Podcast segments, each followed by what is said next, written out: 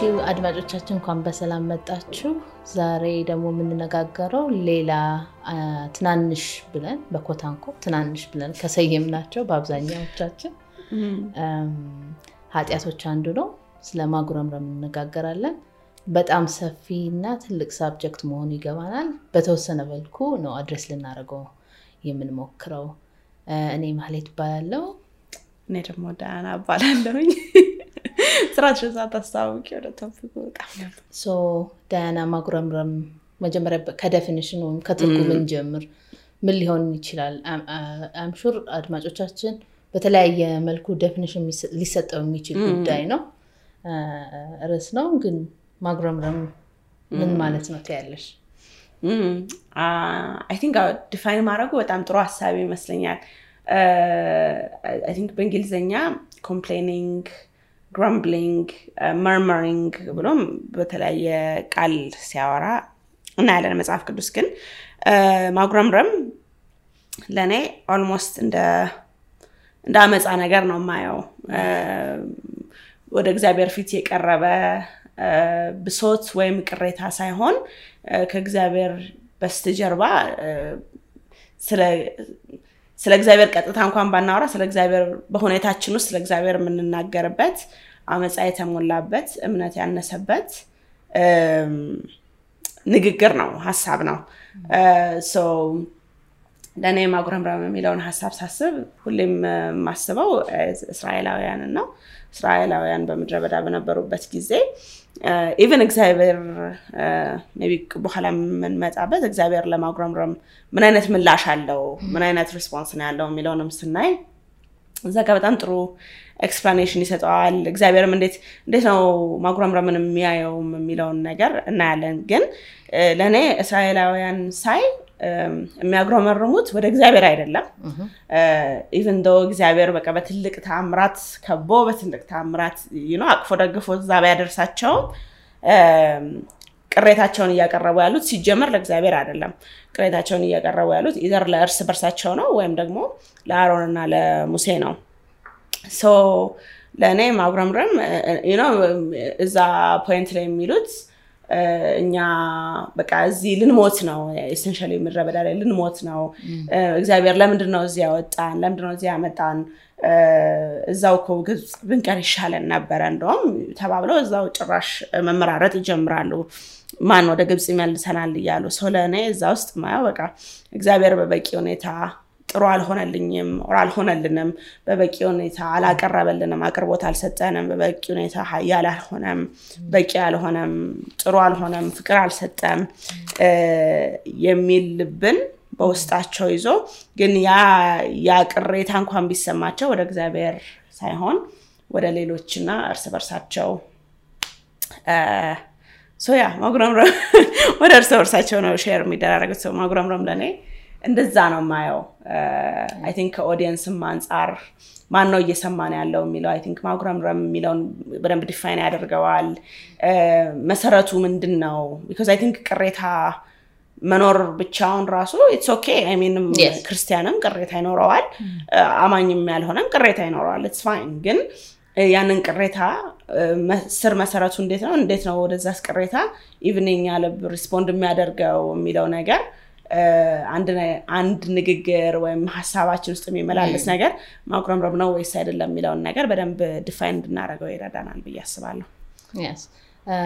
እኔም በተለየ መልኩ define አላደረገውም፣ ግን ማጉረምረም በሁኔታዎች ሊሆን ይችላል።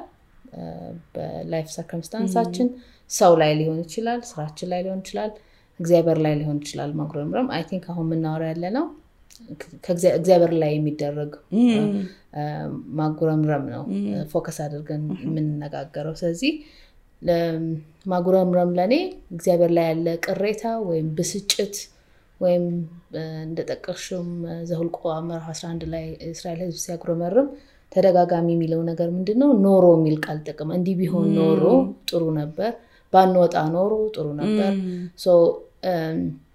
የእግዚአብሔርን plan challenge ማድረግ ትክክል አልነበርክም፣ ትክክል አይደለህም፣ እግዚአብሔርን ትክክል አይደለህም የሚል complaining ነው። ይሄ የማጉረምረም ደግሞ በቃልም በአንደበትም ልንገልጸው እንችላለን። የአንደበት ኃጢአትም ሊሆን ይችላል። በአንደበታችን ሳንገልጸውም ደግሞ በልባችን ማጉረምረም like እግዚአብሔር ላይ እግዚአብሔር ትክክል አለመሆኑን መግለጽም እንችላለን። በአንደበትም በልብም ሊሰራ የሚችል ኃጢአት ነው ብዬ አስባለሁኝ። I think አሁን እንዲረዳን መጀመሪያ ላይ ያነሳሽው ቅሬታን መናገር ምንም ችግር የለውም። እግዚአብሔርም ራሱ እግዚአብሔር ላይ ጥያቄ እንኳን ቢኖረን እርሱ ፊት እስካቀረብነው ድረስ ቁጣ ሲያስተላልፍ አናይም። ለዛም ነው እነ ኤርሚያስ እነ እምባቆም እነ አሳፍ መዝሙር ሰባ ሶስት እነ ኢዮብ እነ ዳዊት የተጻፉልን ለዛ ነው። በጣም እኛ ልንናገራቸው እንኳን በጣም ከባድ የሚመስሉን ቃላቶችን በመጠቀም እግዚአብሔርን ይሞግታሉ። ነገር ግን ቅድም የተጠቀምሽው ቃል ጥሩ ነው። ከኋላ ነው ልክ ጎሲፕ አለ እግዚአብሔርን ከኋላ የማማት እግዚአብሔርን ማማት ብለን ልንወስደው እንችላለን። ሌላ ነገሩ ማጉረምረም እና ልዩነቱን ከማየት ስንጀምር ማለት እግዚአብሔር ማጉረምረምንና ቅሬታችንን ወይም እግዚአብሔር ራሱ ላይ ያለን ራሱ ጥያቄ በሱ ፊት ማቅረብን ወይም lamentations ከ lamentation ጋር ያለው ልዩነት ምንድን ነው? ማጉረምረምና እኔ በጣም የ lamentation ወይም መቃተት ቢ በአማርኛ groaning ብሶትን ወይም ሀዘንን በእግዚአብሔር ፊት ማፍሰስ የሚለው ሀሳብ ወይም ቅሬታን እንደውም በጣም ትንሽ ከምንላቸው የጽድቅ ስራዎች አሁን እኛ ትንሽ ኃጢአቶችን እያወራነው፣ ግን ትንሽ የምንለው የጽድቅ ስራ ብዬ የማስበው ግን በጣም እግዚአብሔር በጣም value የሚያደርገው በጣም value የሚያደርገው form of communication ይመስለኛል። ካሉት መጽሐፎች ውስጥ ሁሉ ካሉት ምዕራፎች ውስጥ ሁሉ መዝሙረ ዳዊት ውስጥ almost አንድ ሶስተኛዎቹ እንደዚህ አይነት ሰቀቀንን በተለያየ ጉዳይ ላይ በንዴት ላይ በማህበረሰብ ላይ even እግዚአብሔርም ላይ ያለ ቅሬታን የሚያቀርቡ ናቸው። ስለዚህ መጽሐፍ ቅዱስ ያንን እንደ ምሳሌ ካቀረበልን ጥሩ እንደ ጥሩ ነገር እንደ ጥሩ value ልንይዘው እንችላለን ማለት ነው። ምክንያቱም I think አሁን ለምሳሌ ሮሜ ስምንት ላይ በቃ ይሄ ዓለም ከመሰበሩ የተነሳ እንዴት በቃ ፍጥረት ሁሉ እንዴት you know በሰቀቀን ውስጥ እንዳለ እንዴት በመሰበር ውስጥ እንዳለ ያወራል። so በዚህ ዓለም ውስጥ ስንኖር ቅሬታ ሊኖረን እንደሚችል እግዚአብሔር በጣም realistic እና አዋቂ አምላክ ስለሆነ የተረዳ አምላክ ነው እና ያንን እንዴት ነው properly communicate ማድረግ አለብን የሚለውን ነገር ሲነሳ I think እሱን capture ለማድረግ ይመስለኛል መጽሐፍ ቅዱስ ይህንን እንደ ጥሩ ምሳሌያዊ ልምምድ አድርጎ የሚያቀርብልን። ማጉረምረም ግን በዛኛው እንትን እግዚአብሔርን መናቅ ነው። እውነትም ደግሞ ቅድም ያነሳነው ምሳሌም ላይ ዘህልቆ ላይ ይሄ ክፉ ማህበረሰብ እስከ መቼ ይንቀኛል ብሎ እግዚአብሔር ይናገራል እና እውነትም በጣም ከእግዚአብሔር እንደመጣ ስታስቢ በጣም የሚያስደነግጥ ቃል ነው። ይሄ ህዝብ እስከ መቼ ይንቀኛል ማለት የእግዚአብሔርንም patience እየተፈታተንን እንደሆነ of course የእግዚአብሔር patience አያልቅም፣ ግን ሊያበቃ ይችላል። ያቆማል፣ ግን አያልቅም። እና ግን even እንዲያበቃ እየተፈታተኑት እንደሆነ የእነሱ ማጉረምረም እግዚአብሔርን አናሳ አድርጎ እንደማየት በቂ አድርጎ በቂ አድርጎ እንዳለማየት እየቆጠረው እንደሆነ እያየው እንደሆነ እናያለና really የማጉረምረም ማጉረምረምና ይሄ lamenting ያልነው ወይም ከውስጣችን ያለውን ሀዘን ወይም ቅሬታ ማቅረብ የሚለው I think core difference ኡ is ቅሬታዬን እኔ ለእግዚአብሔር ሳቀርብ ወይም lamenting ውስጥ ስኖር yes በቃ አውቃለሁኝ I know capable እንደሆንክ I know በቂ እንደሆንክ I know ለእኔ በቂ ፍቅር አቅርቦት ነው ሰላም healing providence እንዳለህ ለእኔ ግን በቃ አሁን pain ውስጥ ነኝ ያለሁት እና ይህንን pain ከአንተ ጋር ማጋራት ፈልጋለሁኝ። ይህንን pain ለአንተ communicate ማድረግ ፈልጋለሁኝ ማለትና ማጉረምረም ደግሞ አይ በቃ እኮ እንዳልሽ በቃ ኖሮ እንደዚህ እግዚአብሔር እንደዚህ አድርጎት ቢሆን ኖሮ እግዚአብሔር እንደዚህ ሰርቶት ቢሆን ኖሮ almost ራሳችንን በእግዚአብሔር ቦታ ከተን እሱን እሱ እንደ እግዚአብሔርነቱ በትክክል ወይም በበቂ ሁኔታ perform እንዳላደረገ ያለው narrative ነው። ግን ይሄ በጣም extreme ሊመስል ይችላል። ማለት በጣም ብዙ ጊዜ ሰው በቃ ወይ እኔማ እንደዛ አላወራም ወይም እንደዛ አላስብም ብሎ ግን really I think ሀሳቦቻችንን ብንፈትሽ እኔም Im sure ማሂም ላንቺ እውነት ነው። ግን እኔ እነዚህን ነገሮች ሳስብ እኔማ እግዚአብሔር እንዳነሰ አድርጌ በፍጹም ምናምን እና ግን really ሀሳባችንን ብንፈትሽ even በቃ እምነታችን weak የሆኑባቸው የህይወት ሲቹዌሽኖች ሊሆኑ ይችላሉ። በቃ passive የሆንባቸው እግዚአብሔር እንደሚችል ብናምን ኖሮ የሚኖረን response different የሚሆንባቸው ሲቹዌሽኖች ብናይ ልባችን የሆነ አይነት የአመፅ state ውስጥ እንዳለ ልናውቅ እንችላለን እና ማጉረምረምም root ኡ ያ ነው። ማጉረምረምም እግዚአብሔርን challenge ከማድረግ ነው። እና እግዚአብሔርን challenge ማድረግ ደግሞ ሁልጊዜ አይ አንተ እስቲ እግዚአብሔርነቱን ተወው ለዛሬ ለእኔ ስጠኝ ማለት ሳይሆን even passive መሆን ስለ እግዚአብሔር መቻል ስለ እግዚአብሔር ስለ እግዚአብሔርነቱ ራሱ passive መሆን ልስልስ መሆን በልባችን ውስጥ ያ ስር ሰዶ አለመያዙ ራሱ በውስጣችን ማጉረምረምን inspire ሊያደርግ ይችላል። ብዙ ጊዜ የማጉረምረምም root እዛ ጋ ነው ብዬ አስባለሁኝ። በጣም እንዳልሽው ዘኍልቍ 11 ላይ እግዚአብሔር ማጉረምረምን የሚያይበት መንገድ በንቀት ነው እና ከሰዎች ጋር ባለን relationship ራሱ በጣም ብዙዎቻችን የምንጣላበት አንድ ትልቅ ነገር ናቀችኝ፣ ናቀኝ፣ ንቀውናል የሚል ነገር ነው። በጣም የምንጠላው ነገር ቢኖር መናቅ ነው። ምክንያቱም ሰው እንኳን ሆነን ክብርን እንፈልጋለን።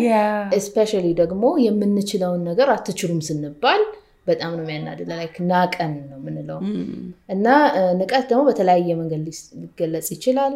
ከፊት ከ facial expression ጀምሮ እስከ ድርጊት ድረስ እስከ ማጉረምረም ድረስ ሊገለጽ ይችላል። እና እግዚአብሔር አባትም ቢሆን አምላክም ነው። እና በአባትነትም ንቀትን deserve አያደርግም። በአምላክነት ደግሞ እንዴት የባሰ ቁጣ እና እግዚአብሔር ለሱ የነበረው ለናቁት ሰዎች የነበረው ምላሽ ሞት ነበረ። ማጉረምረምንም highlight ልናደርግ የፈለግንበት ምክንያት የእግዚአብሔርን response ን ስንመለከተው በጣም አስደንጋጭ ነው። okay በቃ ስለ ናቁኝ ነው ምን ይደረጋል ብሎ የሚያልፍ አምላክ ሳይሆን ማጉረምረምን በጣም በአስደንጋጭ መልኩ የሚቀጣ አምላክ ነው እና ያ ትውልድ የቀረበት ከነዓንን አለማየት ሳይሆን ህይወቱን ያሳጣው እና ጠቅላላ ሞተዋል ከሁለት ሰዎች በስተቀር ከኢየሱስና ከካሌብ እና በጣም ልንጠቀቅቅ የሚያስፈልግ ነገር መሆኑን ነው። ሰው ቅድም እንዳልሽው ሰቆቃን ከመግለጽ ጋር በጣም ከፍተኛ የሆነ ልዩነት አለው። ይሄ ብለርድ የሆነ እንኳን ልዩነት ሳይሆን ሰፊ ልዩነት ነው ያለው። እኔ እንደውም እግዚአብሔርን እያማ ነው እያጉረመረሙ ከሆነ ክርስትናችን የቱ ጋር እንዳለ በደንብ ማሳያ ነው። አንጸልይም ማለት ነው። ጸሎት አቁመናል ማለት ነው። በእግዚአብሔር ፊት መሆንን አቁመናል። ስለዚህ እምነት ጎሎናል። ለዛ ነው በልባችን ዝም ለምናጉረመርመው ወይ ሰው ስናገኝ ለእግዚአብሔርን የምናማው የሚለውን ነገር ያሳየናል። አሁን ለምሳሌ አሳፍን ብናየው መዝሙር ሰባ ሶስት በጣም አስገራሚ መዝሙር ነው አይደለም? የአሕዛብን እግዚአብሔርን የማያውቁ ሰዎችን ህይወት ተመለከተና እኔ እግዚአብሔርን በመከተሌ ምን አተረፍኩ? የሚል አይነት ማጉረምረም የሚመስል አይነት ነገር ነው የሚያወራው። ግን እሱን ሁሉ የሚያቀርበው በእግዚአብሔር ፊት ነበረ። እና እግዚአብሔር ይሄንን ስላለ እንዴት እንደዚህ ትለኛለ? ይሄ ንቀት እኮ ነው ብሎ ሲቀጣ አናይም። ይልቁንም አሳፍ ሲጀመር አላወራውም ሁሉ ይህንን እንደዚህ ብዬ ብናገር ኖሮ ህዝብህን በበደልኩ ነበረ ይላል። ነገር ግን አላወጣሁትም፣ በልቤ ነው ይሄንን ከአንተ ጋር ከእግዚአብሔር ጋር ሲነጋገረው የነበረው እና ይሄ ሁሉ ግን ወደ መቅደሱ እስክገባ ድረስ እና መጨረሻቸውንም ደግሞ አይዘን እስካይ ድረስ ነው ይላል እና ማለት ማጉረምረማችንን ለማቆም ከፈለግን ወይም ደግሞ አለማመን ውስጣችንን በጣም ሲሞላ አሳፍ እንዳደረገው ወደ ወደ መቅደሱ መግባት ነው መፍትሄ የሚሆነው። እዛ ጋ ነው ሶሉሽኑ ያለው እና የሚያሳየው መጨረሻውን ኢዮብንም ያየን እንደሆነ ኢዮብም of course ከጓደኞቹ ጋር ነው የሚነጋገረው። ነገር ግን የኢዮብ መጽሐፍ ስናነብ ትክክል የሚመስሉት እንደውም ሁለቱ ጓደኞቹ ናቸው እንጂ ኢዮብ ትክክል አይመስልም ስለ እግዚአብሔር የሚናገረው ነገር። ግን እግዚአብሔር መጥቶ እንዴት እንዴት እንደዚህ ያልከኝ ሲል አይሰማም። ለጠየቀው እያንዳንዱ ጥያቄ መልስም አልመለሰለትም። ነገር ግን በሚገባው መንገድ እግዚአብሔር ተናግሮታል። መጨረሻም እግዚአብሔር ያለው ምንድን ነው? እናንተ እንደ ባሪያ ኢዮብ መልካምን ነገር አልተናገራችሁም ብሎ ከሁለቱ ሰዎች ይልቅ ኢዮብን ሲያጸድቅ እግዚአብሔር እናያለን። ጭራሽ እንደውም አንተ ስለነሱ ማልደ ካልጸለይክ ይቅር አልላቸውም ብሎ እሱ ነው መስዋዕትን አቅርቦ ከእግዚአብሔር ጋር ያስታረቃቸው። እንባቆምም same thing ነው። ኤርሚያስም same thing ነው። እነዚህ ሁሉ እግዚአብሔርን ባለማመን ሳይሆን ቅድም እንዳልሽው ከፔናቸው የተነሳ እኛም እንደምናልፍበት ማለት ነው። ከፔኑ የተነሳ የሚያልፉበት ነገር ግራ ከመጋባታቸው የተነሳ በእግዚአብሔር ፊት ሆነው ይሄ ነገር ምን ጉድ ነው የሆነብኝ? የለህም ወይ ሁሉ ማለት ይቻላል። ዳዊት ይላል እኮ አታይም ወይ? አትነሳም ወይ? እስቲ ማለት ተነሳ፣ ምንድነው የምትጠብቀው ከዚህ በላይ? ይላል። ግን ብዙ ጊዜ ዳዊት ራሱን correct ያደርጋል። እዛው አንድ መዝሙር ላይ እኔ ግን ብሎ ለእግዚአብሔር ያለውን reverence አክብሮት እያሳየ ነው እንጂ በራሱ ይሄ self righteous ሆኖ አንተማ እያየህ አይደለም ምናምን በሚል የልብ attitude አልነበረም። እንደዛ even ስታስቢው ነው like ማጉረምረም እንዴት ለክርስቲያን አሁን በተለይ ካልሽው አንጻር right ለክርስቲያን ማጉረምረም እንዴት ቦታ የሌለው ነገር እንደሆነ እግዚአብሔር በጣም welcoming አምላክ ነው። እንደውም I think አሁን አንቺ ካልሽው አንጻር እግዚአብሔር እንዴት lamenting ን እንዴት welcome እንደሚያደርግ ስናይ even ስለሱ ያለንን ቅሬታ ለመስማት እንዴት open እንደሆነ ምንም ያለ ነቀፌታ የሆነ አምላክ ፍጹም የሆነ አምላክ ሙሉ የሆነ አባት ስለሱ ራሱ ያለንን እኛ በቃ የተሰበርን ሰዎች ስለሱ ያለንን ቅሬታ ራሱ ለመስማትና ለማስተናገድ ነው open የሆነ አምላክ ለሱ ማጉረምረም እንዴት offensive ሊሆን እንደሚችል not just በቃ ማንነቱንና አቅሙን ስለሚንቅበት ብቻ ሳይሆን እሱ ለእኛ allow ያደረገውን intimacy ራሱ ስለሚንቅ ነው ነው እሱ ነው እሱ ነው በቃ ይሄንን እንደዚህ አይነት intimacy እንደዚህ አይነት ቅርበት እንዲኖረን የፈቀደው መንገዱን የፈጠረልን እሱ ነው። ግን እንደዚህ አይነት መንገድ ቢከፈትልንም ግን እንዴት ርካሽ መንገዶችን እየተጠቀምን ስለሱ እንደምናወራ ሲያይ I think የበለጠ ልቡን የሚሰብረው ይመስለኛል። ህጉን ማጠፋችን ወይ መስበራችን አታጉረምርሙ ስንባል ማጉረምረማችን እንዳለ ሆኖ ስ ልብ የሚሰብር ነገር ይመስለኛል። ምክንያቱም እኛ ወራሾች ወዳጆች ከተባልን እንደ ጥሩ ወዳጅ እንደ ጥሩ ልጅ የኮንቨርሴሽኑ መንገድ በተለይ ደግሞ ከተከፈተልን ሌላ መንገድ መፈለጋችን ማጉረምረማችን እግዚአብሔርን ልብ እንደ አባትነቱ የሚሰብር ይመስለኛል ብዬ አስባለሁኝ ግን ሌላ ስታስቢው ወይም አንቺ ካለሽ experience ማጉረምረም ምን አይነት effect አለው social life ኣችን ላይ ከእግዚአብሔር ጋር ባለን relationship ምን አይነት impact ያለው ይመስልሻል?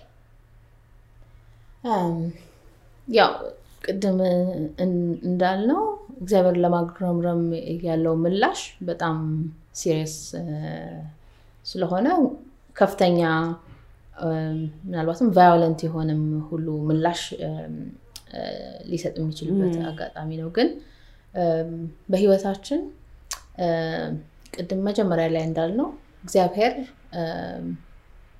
በጣም stress free የሆነ ህይወት ትኖራላችሁ፣ ከሰቆቃ ውጭ የሆነ ህይወት ትኖራላችሁ ብሎ ምንም ወንጌል ምንም እንደዚህ አይነት ነገር promise አይገባም። እንዲያውም አስረግጦ መልሶ ማላልሶ የሚነግረን ነገር ይቺ ምድር ከመሰበሯ የተነሳ በጣም ብዙ ፈተና የሚበዛባት እንደሆነ ኢየሱስ ራሱ ሲናገር በዓለም ሳላችሁ መከራ አለባችሁ፣ ግን አይዟችሁ ነው እኔ ስላሸነፍኩት በዚህ በመከራ ውስጥ እያሸነፋችሁ ፔንን ኢንዲር እያደረጋችሁ መሄድ ትችላላችሁ የሚል ነው። ይሄ promise ባለበት ዝም ብሎ እግዚአብሔርን እያሙ መሄድ በመከራ ላይ ራሳችን ላይ ሌላ መከራ ነው የሚደርብብን እንጂ ምክንያቱም እግዚአብሔር በቀላሉ የሚያልፈው ኃጢአት ስላልሆነ ለእሱም ቅጣት ይጠብቀናል። የሚረዳን አይደለም። የምናጉረመርመው ምናልባት እንደውም ከዚህ በኋላ I think ልናየው የሚገባው እንድናጉረመርም የሚገፉን የህይወት ምክንያቶች አሉ እኮ። አሁን እዚህ ጋር ማጉረመርም ፈጽሞ የህይወታችን አንዱ አካል አይደለም፣ መሆን የለበትም ልንል አይደለም። ምክንያቱም እኛም አጉረምራሚዎች ነን። ህይወትም እንድናጉረመርም በተለያየ መንገድ ይገፋናል። ሰይጣንም እንድናጉረመርም በደንብ ይፈልጋል። ነገር ግን እንድንጉረመርም ከሚያደርገን ሰርከምስታንስ ወይም ሁኔታ ውስጥ ሆነን ማጉረምረም solution አይደለም። ወይም ለመጣብን መከራ ወይም ደግሞ እያሳለፍን ላለው pain solution ኡ ሌላ pain ወይም ደግሞ ሌላ ቅጣት የሚያመጣ ነገር ጎትቶ ማጉረምረም ሳይሆን ከዛ ውጪ ከማጉረምረም ውጭ የሆነ solution መኖር አለበት። በህይወታችን ላይ የሚያመጣው ነገር ተጨማሪ መከራ ነው ብዬ ነው የማስበው። ማጉረምረም true ልክ ነው። I think also በጣም ማጉረምረም ያለው ትልቅ impact ምስክርነታችን ላይ ትልቅ impact ያለው ይመስለኛል። እንዴት ማለት እኛ አጉረምራሚዎች ከሆንን ምን ይለየናል?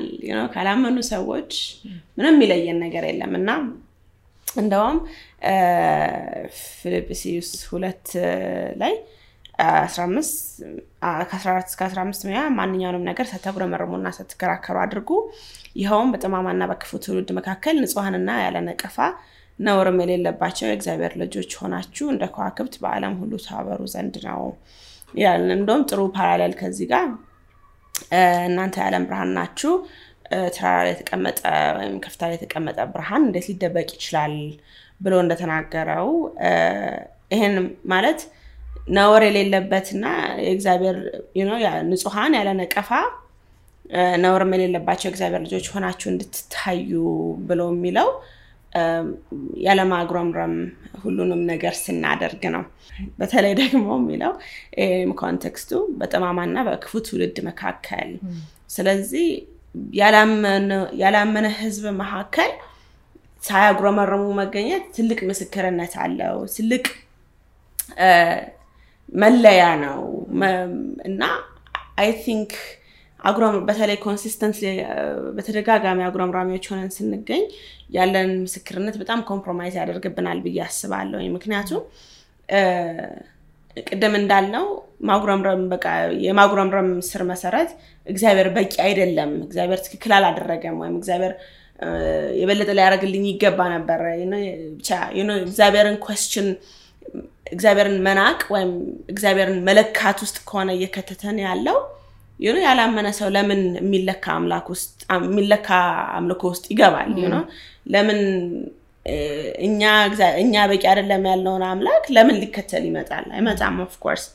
ስለዚህ ማጉረምረም ካለን ምስክርነት ወይም ካለን testimony ካለን ወንጌልን የማሰራጨት ክብር እና responsibility አንጻር ወይም የቤት ስራ እግዚአብሔር የሰጠን የቤት ስራ ነው። ወንጌልን ማስፋት ትልቅ compromise የሚያደርግብን ነገር ወይም ያንን ጥያቄ ውስጥ የሚያስገባብን ነገር የምናደርጋቸውን ነገሮች በማጉረምረም ስናደርግ ነው።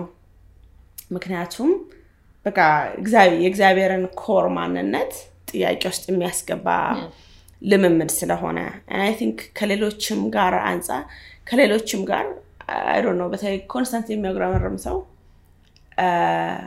of course ቅሬታ ሊኖረን ቅደም እንዳናለ በህይወት ውስጥ ቅሬታ ሊኖረን ይችላል። That's fine ምንም ችግር የለውም። ግን ሁሌ complain የሚያደርጉ ሰዎች አጋጥሞሽ ያውቃሉ? በጣም በጣም uncomfortable ነው ለእኔ ማለት እኔ እንኳን mean የኔም weakness ሊሆን ይችላል። ግን እኔም አማኝ ሆኜ እንደ understand አድርጌ ራሱ በቃ በጣም ይጨንቃል። እንደዚህ አይነት ሰዎች በእንደዚህ አይነት ሰዎች መከበብ የሚጨንቅ ነው እና እንደውም ከነዚህ ሰዎች የበለጠ እንድንርቅ ነው የሚያደርገን ልባችን ውስጥ ያለው ፍላጎት። because ምንም የሚማርክ ምንም ደስ የሚል ምንም የሚስብ ነገር የለውም። just በቃ complaint ከላይ ወደ ሌላ complaint ወደ ሌላ complaint ወደ ሌላ complaint እና እቺ ህይወት እንደማትበቃ እና እኛ ደግሞ የህይወታችን ምክንያት ነው የምንለው አምላካችን እንደማይበቃ core ሀሳቡ የሆነ narrative ወይም ትርክት መልሶ መልሶ መስማት ማለት ነው እና ላመንም ላላመንም ሰው ይሄ ሰው በቃ ትንሽ ይጨንቃል፣ ትንሽ ትንሽ ይከብዳል ለመስማት እና ስለዚህ even ባለን social life ላይ ራሱ በጣም ጫና የሚያመጣ ይመስለኛል። ግን ቅድም ያነሳሽው ሀሳብ I think በጣም important ይመስለኛል። ሰዎች ለምንድን ነው ታዲያ የሚያጉረመርሙት? ለምንድን ነው የሚያጉረመርሙት? መልሶ መልሶ ሰው ለምንድን ነው ቅሬታውን በተለይ በእግዚአብሔር ላይ ያለውን ቅሬታ መልሶ መልሶ የሚያሰማው ለምንድን ነው? ወይስ እንደዛ እንድናደርግ የሚያደርጉን ነገሮች ምንድን ናቸው? ምን ናቸው? I think ዋናው ነገር ይመስለኝ መከራ ነው። እንዳልሽው አንዳንድ ሰዎች ሊኖሩ ይችላሉ በጣም መከራ የማይመስሉን። ያው መከራ I think relative ነው አይደለም። እኔ መከራ የምለው ነገር ለአንዳንድ ሰው በጣም ዝም ብሎ የሚታለፍ ሊሆን ይችላል። ግን በቃ ትንንሽ ከሚባሉ የ life inconvenience ኦች ወይም ደግሞ ያሰብነው ነገር አለመሳካቱ፣ ነገሮች እንደምንፈልገው ባለመሄዳቸው፣ maybe ያልተመለሱ ጸሎቶች፣ የዘገዩ ተስፋዎች፣ እነዚህ ሁሉ መከራ ልንላቸው የምንችላቸው ነገሮች ወደ እግዚአብሔርን ጥያቄ ውስጥ የማስገባት እና እግዚአብሔር ሌሎች በሌሎች ፊት ለመናገር የእግዚአብሔርን አቅም ወይም ደግሞ የእግዚአብሔርን ፕላን ትክክል አይደለም ወደ ማለት ሊያስወስዱን ይችላሉ። ይሄ ተምተሽን ነው። እንትን ልለው አልፈልግም። እንደዚህ ክርስቲያን ሊያደርግ አይገባም ወደሚለው አልወስደውም። የሚገፉ ምክንያቶች ሊኖሩ ይችላሉ።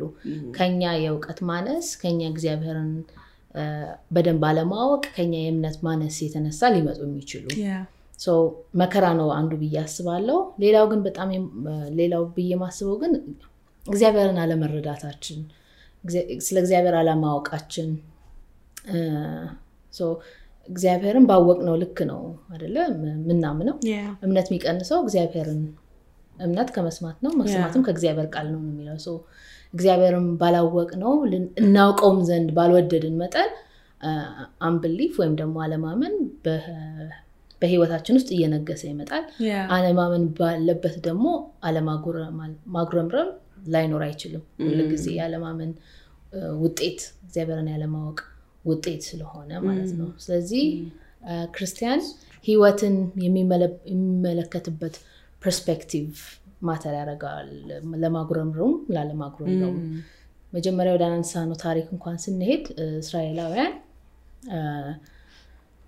ዘኍልቍ 11 12 13 ላይ የተደረገው ታሪክ እግዚአብሔር ሰላዮችን ይልካል ላኩ ይላቸዋል። ሰላዮች ይላካሉ። think ወደ 12 ናቸው አይደለ? ሄደው እንዲሰልሉ የታዘዙት የምድሪቱን ሁኔታ ነው። አንዱ ፍሬዋን፣ ሰዎቹ ምን አይነት ናቸው፣ ሰዎቹ ብዛታቸው እንዴት ነው የሚለውን ነገር ለክተው እንዲያመጡ ነው። እና አስራ ሁለቱም ሄዱ። ለአርባ ቀን ነው የቆዩት። ለአርባ ቀን ሰለሉ እና ሲመጡ ይዘውት የመጡት ሪፖርት አስራ ሁለቱም ልዩነት የላቸውም። በጣም ቆንጆ አገር እንደሆነች ፍሬዋም የለመለመ እንደሆነ አስራ ሁለቱም ይስማማሉ። ነገር ግን ሰዎቹ ላይ በተመለከተ ግን በጣም መሰረታዊ የሚባል ልዩነት ነው ያላቸው። ኢያሱና ካሌብ ሰዎቹ ኒፍሊሞች አይደሉም፣ ረጃጅሞች አይደሉም የሚል ነገር ሲናገሩ አናይም። አስሩ ኒፍሊሞች ናቸው፣ ትልልቅ ናቸው እና እንደውም በእነሱ ፊት እንደ አንበጣ ነን እንጂ ብለው ይላሉ። I think ኢያሱና ካሌብም እንደዛ ሳያስቡ ቀርተው አይመስለኝም። ትክክል ነው፣ እየዋሹ አልነበረም እነዛ ግን ህይወትን ወይም ደግሞ ሁኔታውን የሚያዩበት perspective ግን በጣም የተለያየ ነበረ።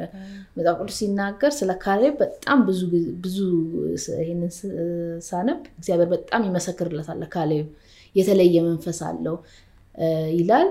ከዛ እግዚአብሔርን ፈጽሞ ተከትሏልና የሚል ቃል አለ እና ካሌብ የተለየ መንፈስ ነበረው ሲባል የሆነ የተለየ spirit ከሁሉም ተለይቶ እሱ ላይ ወርዶበት ምናምን አይደለም። መልሶ መላልሶ እግዚአብሔር የሚነግረን እግዚአብሔርን ፈጽሞ ተከትሏልና ማለት እግዚአብሔር ላይ ያለው እምነት።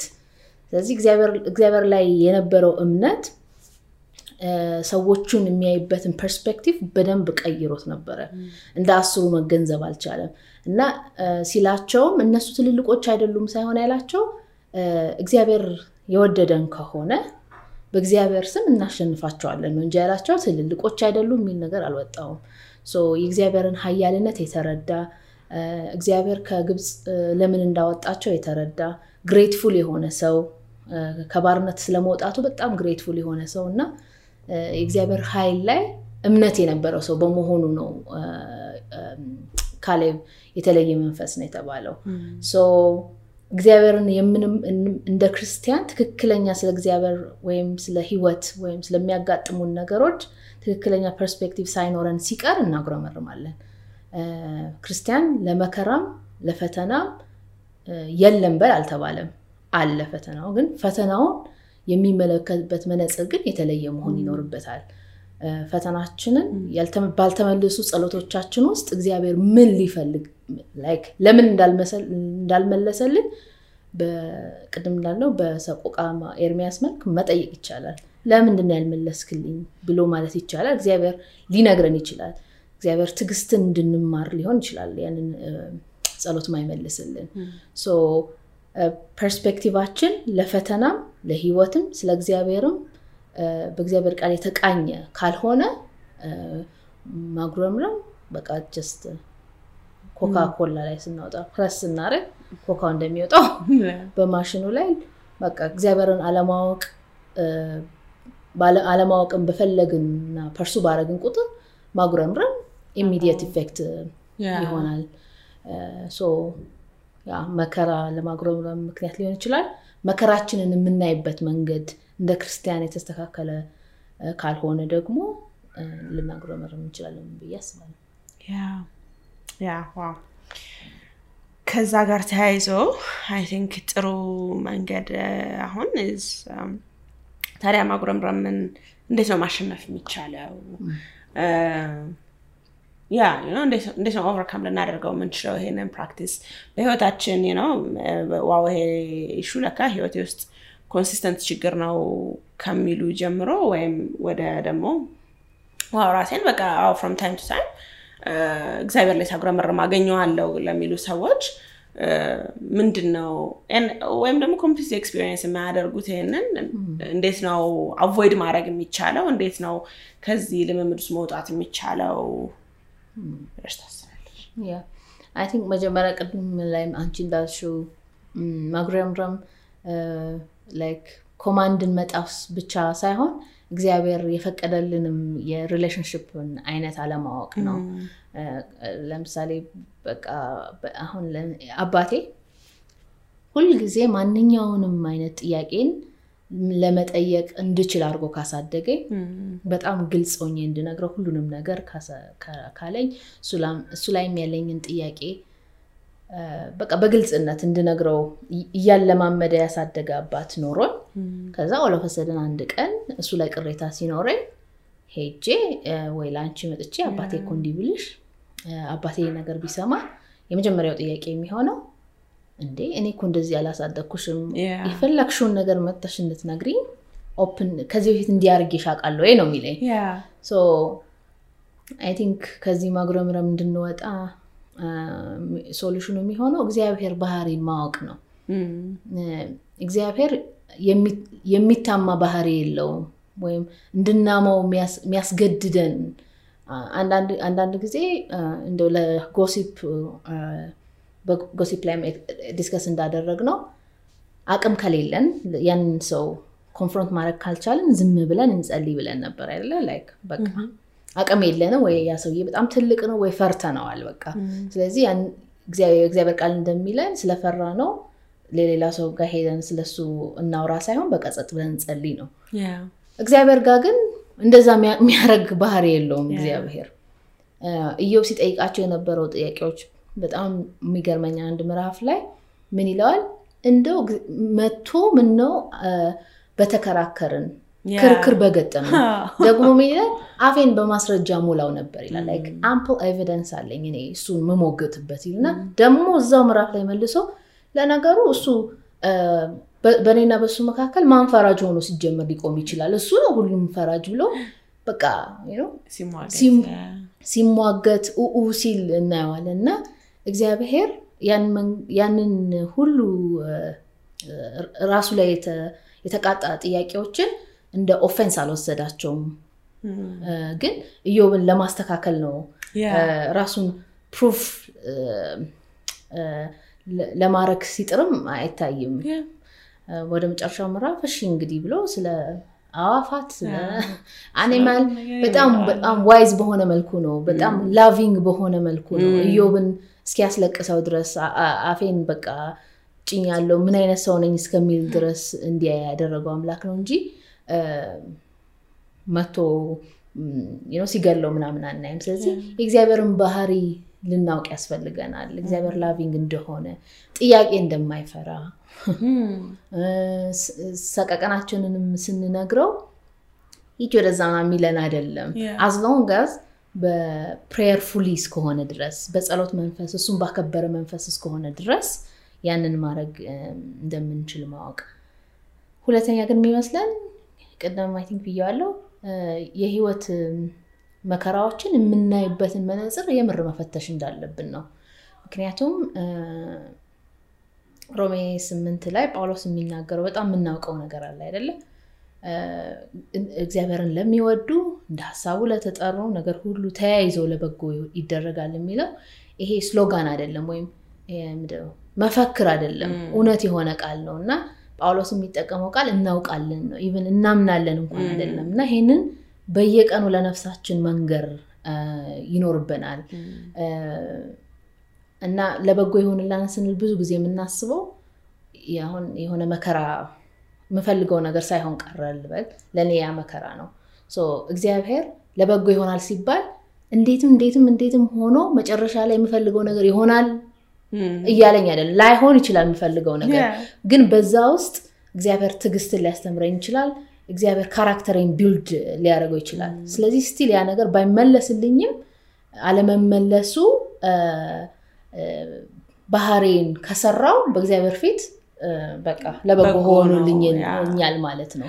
ስለዚህ ፈተናችንን በዚህ መነፅር እንድናይ፣ ሁለተኛ ነገር ደግሞ ሌላው ደግሞ መከራችን ፈቃጅ እንዳለው ምክንያቱም ከአቅማችሁ በላይ ትፈተኑ ዘንድ የማይፈቀድ እግዚአብሔር ይላል። የትኛውም መከራ እኔ ማለት ዝም ብሎ የሚወረወርብኝ አይደለም፣ ፈቃጅ አለው። እግዚአብሔር ይፈቅዳል።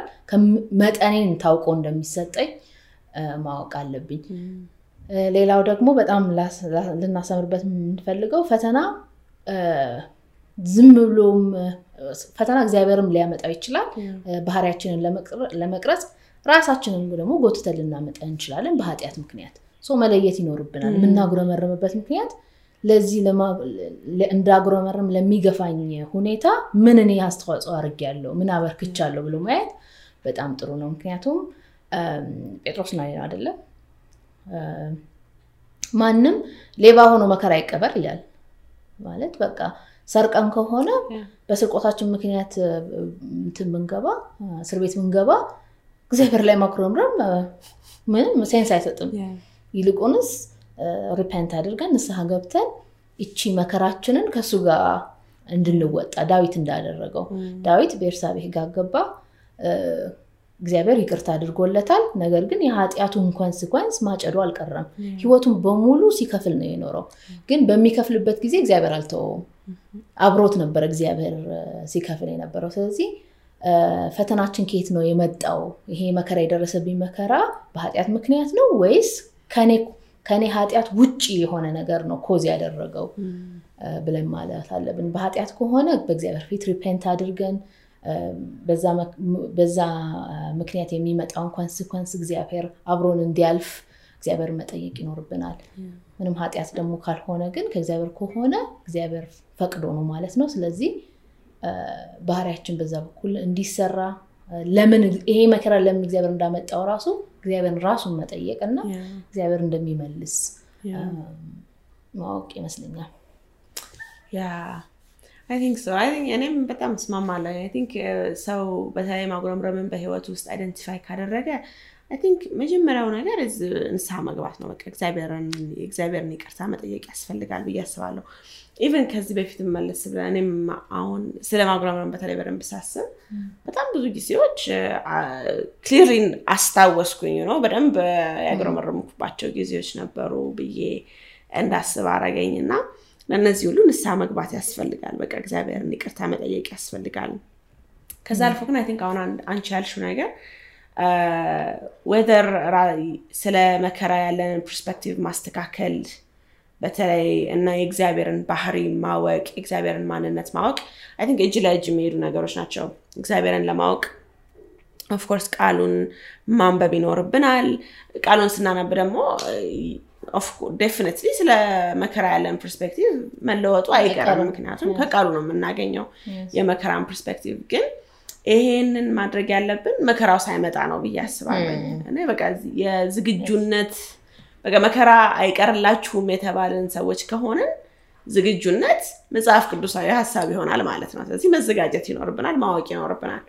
ስለዚህ ገና መከራው በተለይ በቃ እኛ አሁን ለማሰብ የሚከብዱን አይነት መከራዎች ሊኖሩ ይችላሉ አይደለ? በቃ ሰዎች ስናነብ ዋ በቃ እንዴት ተወጣችሁ እንዴት አገኘችው ምናምን የምንለው ግን ሁሉም በየቤታችን ሊያንኳኳ የሚችል እና probably የሚያንኳኳ ነገር ነው መከራ። ስለዚህ ከዛ ሁሉ በፊት ከመዘጋጀት ማወቅ፣ መረዳት ለራሳችን ወንጌልን እለት እለት እንደ አዲስ መስበክ በጣም ግዴታ ነው ብዬ አስባለሁኝ። I think ሌላው ለማጉረምረም በጣም ትልቁ መድኃኒት ነው። እኔ በተለይ በቃ በ personally በጣም የሚረዳኝ ነገር ለማጉረምረም መሆኑ actually ብዙ ነገሮች የሚረዳኝ ነገር እቺ ዓለም ጠፊ መሆኗን ማስታወስ ነው። በቃ ማለት even የምንፈልጋቸው ነገሮች በጣም በቃ ነው እግዚአብሔር አልሰጠንም ብለን የምናስባቸው ነገሮች በጣም ጥሩ ነገሮች፣ በጣም መልካም ነገሮች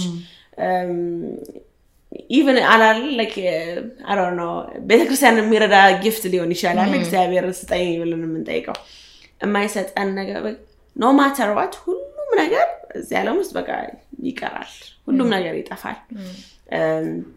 ትዳራችንን ይዘነው አንሄደው፣ ቤተሰባችን ይዘን አንሄድም፣ ምናችንም ሀብታችን ይዘን አንሄድ፣ ጊዜያችን ይዘን አንሄድ። በቃ only thing በቃ ከዚች ዓለም ወደዛኛው translate የሚያደርገው እግዚአብሔር ብቻ ነው። ወደዛኛው የሚቀጥለው እግዚአብሔር ብቻ ነው። ስለዚህ I think እሱን ማስታወስ እና ዘላለም የሚለውን ሀሳብ eternity የሚለውን concept ዛሬ ውስጥ መኖር በጣም ያስፈልጋል። ለብዙ ሰው በቃ ብዙ እኔም ጨምሮ mean በጣም የምፈተንበት ብዙዎቻችን የምንፈተንበት ነገር ብዬ የማስበው በቃ ለዛሬ ለዚህ ዓለም በቃ በጣም እንወጠርና completely እንረሳዋለን። የሆነ ለካ እግዚአብሔር ዘላለማዊ ፕላን አለው እና እቺ ዓለም እቺ ዛሬ በቃ እዛ ፕላን ውስጥ fit የምታደረግ እንጂ ያ ዘላለም ዛሬ ውስጥ ያለ አይደለም። So I think ቆም ብሎ ማስታወስ ተሰጠንም አልተሰጠንም? ሉዓላዊ የሆነውን አምላክ አግኝቼዋለሁ።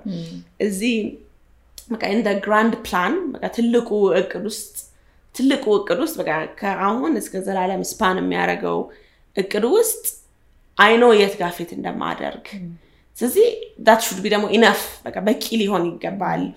እግዚአብሔርን ከዚህ ዘላለም ውስጥ constant ሆኖ የሚኖረውን አምላክ ተዋውቂዋለሁ፣ አውቂዋለሁ፣ በቃ ተወዳጅቼዋለሁ የሚለው ነገር በቂ እስኪሆንልን ድረስ የዘላለምን concept ዛሬ ውስጥ ማምጣት ዛሬ ውስጥ ማስታወስ እለት እለት ማስታወስ በጣም ትልቅ ነገር ይመስለኛል። I think ሌላ በተለይ አሁን ስለ ማጉረምረም ሳስብ በጣም የተገሰጽኩበት personally ሀሳብ እንዴት testimony ያችን እንዴት እንደሚጎዳ ማስታወስ ነው እና ይሄንን በማሰብ ደግሞ አሁንም ካልኩት ነገር ጋር በጣም ይሄዳል። እግዚአብሔር የዘላለም ሀሳብ አለው፣ የዘላለም እቅድ አለው። እዛ ውስጥ ለመሳተፍ በቃ ትልቅ ክብር ሰጥቶናል፣ ትልቅ opportunity ሰጥቶናል። ስለዚህ ያንን opportunity ደግሞ ልናረክሰው አይገባም። ለሌሎች ወንጌልን ማካፈል ማለት ትልቁ የቤት ስራችን ነው፣ ትልቁ ስራችን ነው። Of course ስራ ሊኖረን ይችላል ምናምን፣ ግን really በቃ actually ዋናው አላማችን እዚህ ጋር እግዚአብሔርን ማስከበር፣ እግዚአብሔርን ለሌሎች ማሳወቅ ከሆነ ደግሞ ያንን compromise የሚያደርግ ምንም ነገር በህይወታችን ውስጥ ስር ሊሰድ አይገባም። እና ጳውሎስም የሚለን አለ? በቃ በዚች ዓለም ውስጥ ምን ያህል impact እንዳለው ያወራል ማጉረምረም በተለይ ባለን testimony። ስለዚህ እሱን እያሰብን wow! እኔ እኮ እዚህ ዓለም ውስጥ ትልቁ ስራዬ ቤተሰቤን እንትን ማለት አይደለም ወይም ስራዬን of course እነዚህ ነገሮች importance የላቸውም ወይም ዋጋ የላቸውም ማለት ሳይሆን actually በቃ ዋና አላማዬ ዘላለማዊ አላማዬ እግዚአብሔርን ማስከበር እግዚአብሔርን ማሳወቅ ነው። እግዚአብሔር ለእኔ ማለት በእኔ ምስክርነት በቃ ወደ እሱ ሊያመጣቸው የፈለጋቸው ሰዎች አሉ። ስለዚህ ያንን opportunity ደግሞ miss አላደርገውም። ምክንያቱም eternally important የሆነ ነገር ነው ይሄ ብዬ ስለ eternity ያለኝን perspective ስለ evangelism ያለኝን perspective ማስተካከል ስለ ማጉረምረም ቢ ያለንን ማለት ለማጉረምረም የሚሰማንን ይሄ it's okay ኮ ብለን የምናልፈው አይነት ቀለል አድርገን የምናይበትን ነገር maybe ትንሽ ያስተካክልልናል ብዬ እንዳስብ ያደርገኛል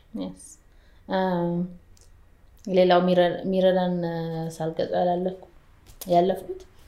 አንድ ጓደኛ ያለች እኔ ለሚመለከተው አለቅሳለሁ ትላለች።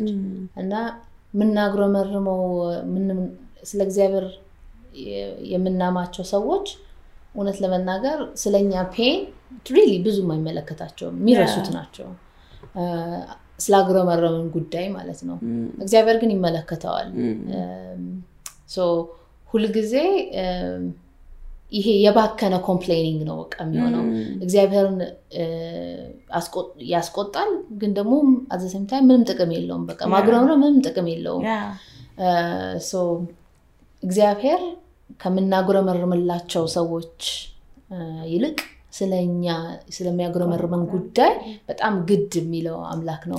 የሚመለከተው እሱ ነው እና ለሚመለከተው ብናቀርብ ሪኳስታችንን ሰቆጭቃችንን የተሻለ ይሆናል። ዕብራውያን ላይ ያለው ስለ ኢየሱስ ሲናገር በነገር ሁሉ እንደኛ የተፈተነ እንጂ ፈተናን የማያውቅ አምላክ የለንም።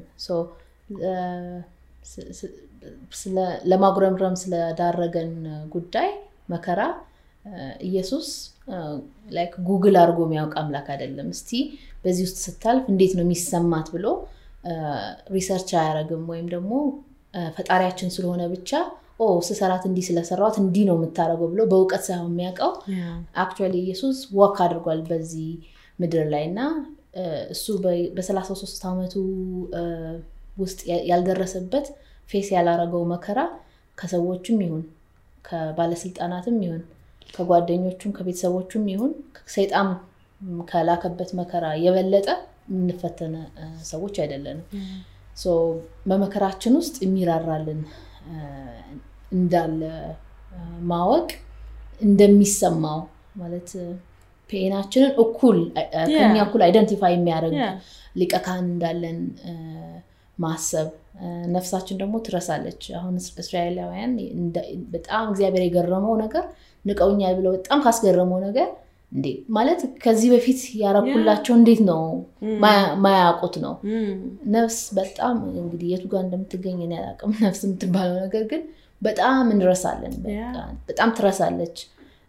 ለዚህ ነው ዳዊት አስታውስሻለው ያደረገልሽን በጎ ነገር አስታውሽ እያለ የሚነዘንዛት። እና አንድም ላለማጉረምረም እግዚአብሔር ያደረገልንን መልካምነት እንዳልሽው ተዘጋጅተን እንድንጠብቅ በየቀኑ አመስጋኞች መሆን ይጠበቅብናል። እና ብዙ ጊዜ ሲሰበክም በቤተክርስቲያንም እኔም በራሴ ስለ እስራኤላውያኖች ሳስብ የሚሆን ሳወራ በቃ እንደ ምን አይነት ጉዶች ናቸው ምናምን እያልኩ ነው ማወራው። ግን የተለየ ነገር በህይወቴ አላይም እኔም ልክ እንደነሱ ነኝ። እግዚአብሔር በጣም ብዙ ከባባድ አይነጉም የምላቸውን ሌሊቶች እግዚአብሔር አስነግቶኛል። በጣም አይታለፉ የምላቸውን ነገሮች እግዚአብሔር አሳልፎኛል። ግን በጣም የሚገንብኝ አሁን ማልፋቸው current ያለው situation ነው። እግዚአብሔር ግን የሚላቸው እንዴ?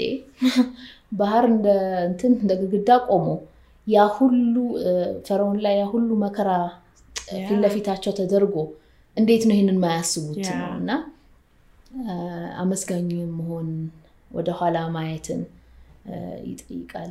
I think ተስፋ ስንቆርጥ ወይም ደግሞ ለማጉረምረም ሲዳዳን ወደኋላ መመልከት ሆነ ብሎ intentionally ወደኋላ መመልከት ጥሩ ነው ምክንያቱም ወደፊት እኛ ሰዎች ስለሆነ ምንም የምናየው ነገር የለንም ወደኋላ ግን ስንዞር በጣም ብዙ ስላለ okay እግዚአብሔር በዛ ያንን ነገር ካስወጣኝ ካስመለጠኝ ለዚህም አምነዋለው ብለን እናመጣው እንችላለን yeah እውነትም እንዳልሽ ነው። በቃ በተለይ ዳዊት ሁሌ ይላል አይደለ? በቃ መለስ ብዬ አስባለሁኝ፣ የእሱን ጥቅም አሰብኩኝ፣ የእሱን ታሪክ አሰብኩ እያለ በጣም ብዙ ጊዜ ያወራል እና መለስ ብሎ ማስታወስ በጣም ጥሩ tip ይመስለኛል።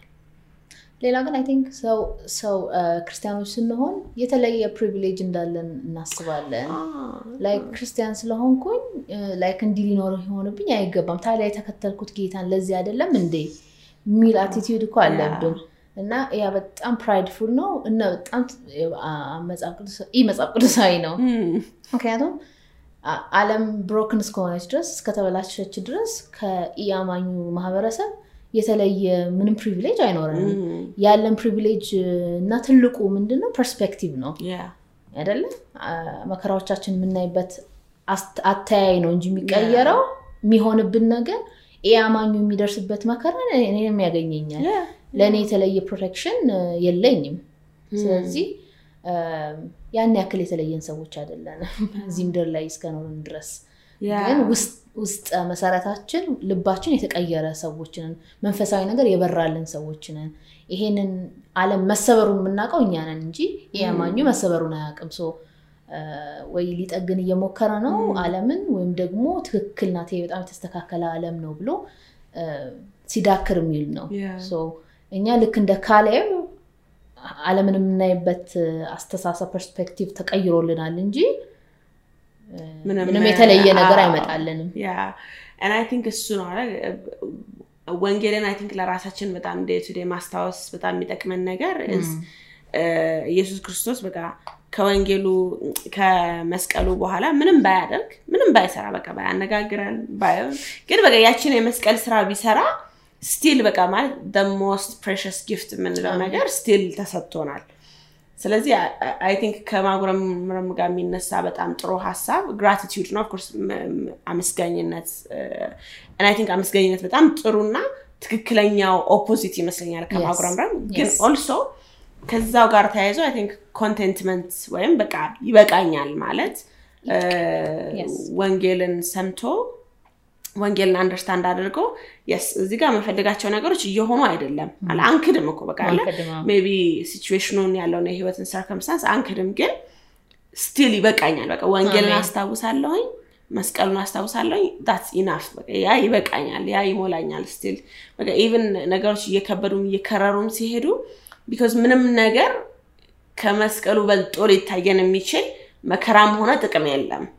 ስለዚህ ሁል ጊዜ እያስታወስን ይበቃኛል ማለት ያ በቃ ይሄ ዓለም it's not forever ይሄ ዓለም የሆነ ሰዓት ላይ ያበቃል። እውነተኛውን ጥቅም ደግሞ ወይም እውነተኛውን gift ደግሞ አግኝቸዋለሁኝ ስለዚህ ያ ይበቃኛል እያሉ ይበቃኛል እያሉ መኖር contentment ያለውን situation ያው መካድ አይደለም። እሱን confront እናደርጋለን እንኖራለን እና በሚሰማንም emotion እና በሚሰማንም የውስጥ ውጣ ውረድ lament ማድረግ እንችላለን። ቅድም ያወራ ነው አለ ያለንን ሀዘን በእግዚአብሔር ፊት ማፍሰስ እንችላለን ግን still ይበቃኛል።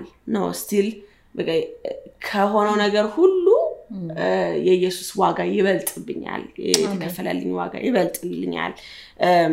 even ማጣቱ ወይም suffering ኡ ወይም መከራው ብቻ ሳይሆን ይሄ ቢጨመርልኝም ይሄ ቢደረግልኝም still ስጦታው የበለጠ ነው። still የክርስቶስ ስራ ለእኔ የበለጠ ነው። እዚህ ጋር የበለጠ እግዚአብሔር በበረከት ቢባርከንም continually ማስታወስ መባረክ ማጉረምረምን ያመጣል ብለን ላናስብ ልንችል እንችላለን። ግን ያንን የልብ መደንደን እና ከእግዚአብሔር ጋር መናናቅን እንዳያመጣብን ሁል ጊዜም ወንጌልን እያስታወስን በልባችን እንዲበልጥብን እንዲበቃን ወንጌል እያስታወሰን የኢየሱስን ስራ የኢየሱስ ስራ ይበቃኛል ማለትን ማስታወስ ለማጉረምረም ጥሩ ጥሩ ዲፌንስ ነው ብዬ አስባለሁ። ጳውሎስም በኃይልን በሚሰጠኝ በክርስቶስ ሁሉን እችላለሁ ብዙ ጊዜ የምንጠቀምበት ነው ጨምሮ ኃይልን እወጠዋለሁ አሸንፈዋለሁ እጥለዋለሁ ጠረምሰዋለሁ ምናምን ይሄ የምንፈልጋቸውን ነገሮች ታግለን ከማግኘት ጋር እናያይዘዋለን። ግን really እዛ ላይ context ኡን ብንመለከት እችላለሁ like ይሄንን pain እችለዋለሁ ኃይልን በሚሰጠኝ በክርስቶስ እችለዋለሁ አልፈዋለሁ። ፔኑን እየተሰማኝም አልፈዋለሁ። ማለትን ይጨምራል።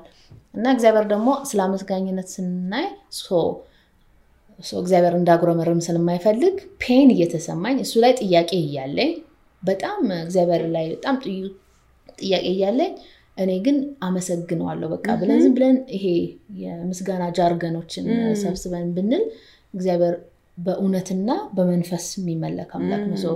እያመለክ ነው እውነት ከሌለበት እግዚአብሔር የሚቀበለው አይደለም። እግዚአብሔር በጣም pain ውስጥ እያለን በጣም ሰቆቃ ውስጥ እያለን እሱን ደብቀን hypocrite ሆነን እናመሰግንሃለን እንድንለው አይፈልግም። እውነተኞች እንድንሆን ይፈልጋል መጀመሪያ ላይ ያለቅሽው እንትን በጣም ከምንንቃቸው የጽድቅ ስራዎች አንዱ lamentation ነው። lamentation እውነተኝነትን ስለሚናገር ማለት ነው።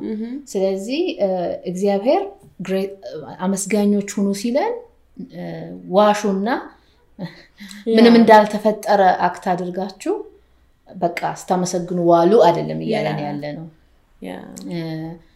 ከዚህ በፊት እግዚአብሔር ስላደረገልን ነገር አመስግነን አሁን ስላለው ነገር ግን በእግዚአብሔር ፊት ኡ ማለት ግን ደስ ይለዋል እግዚአብሔር። እውነትም እንዳልሽው የጽድቅ ስራ ነው እንዲያውም በእግዚአብሔር ፊት complain ወይም ደግሞ ሰቆቃን መግለጽ። ኢየሱስም አድርጎታል እኮ። የኛው እግዚአብሔር የኛው ሊቀ ካህን አድርጎታል አደለ በጌተሰማኔ please ማለት ከባድ ጸሎት እኮ ነው። በጣም ስለፈራው ይህን ነገር ማለት ቢቀርልኝ ደስ ይለኛል እና እግዚአብሔር ምላሹ ያንን ጽዋ ማስቀረት አልነበረም። የሚያበረታ ግን መልአክ ታየው። sometimes በቃ እግዚአብሔር የሚያበረታን ጸጋ ብቻ ነው የሚሰጠን that's enough እኔ ምን አስጨነቀኝ? የሚያበረታኝ ነገር ከተሰጠኝ ነው I think በጣም ሰፊ issue ነው። የተወሰነውን አንስተናል ብናስባለን አድማጮቻችንም ደግሞ ስለ ማጉረምረም መጽሐፍ ቅዱስ የሚያነሳቸውን ሀሳቦችን በደንብ ጠለቅ ብለው እንዲያዩ ራሳቸውን እኛ እንዳረግ ነው እግዚአብሔር እንደረዳን evaluate እንዲያደርጉ ከእግዚአብሔር ጋር መንገዳቸውን እንዲያስተካክሉ ያስተካክላሉ ብለን ተስፋ እናደርጋለን። ጨርሰናል።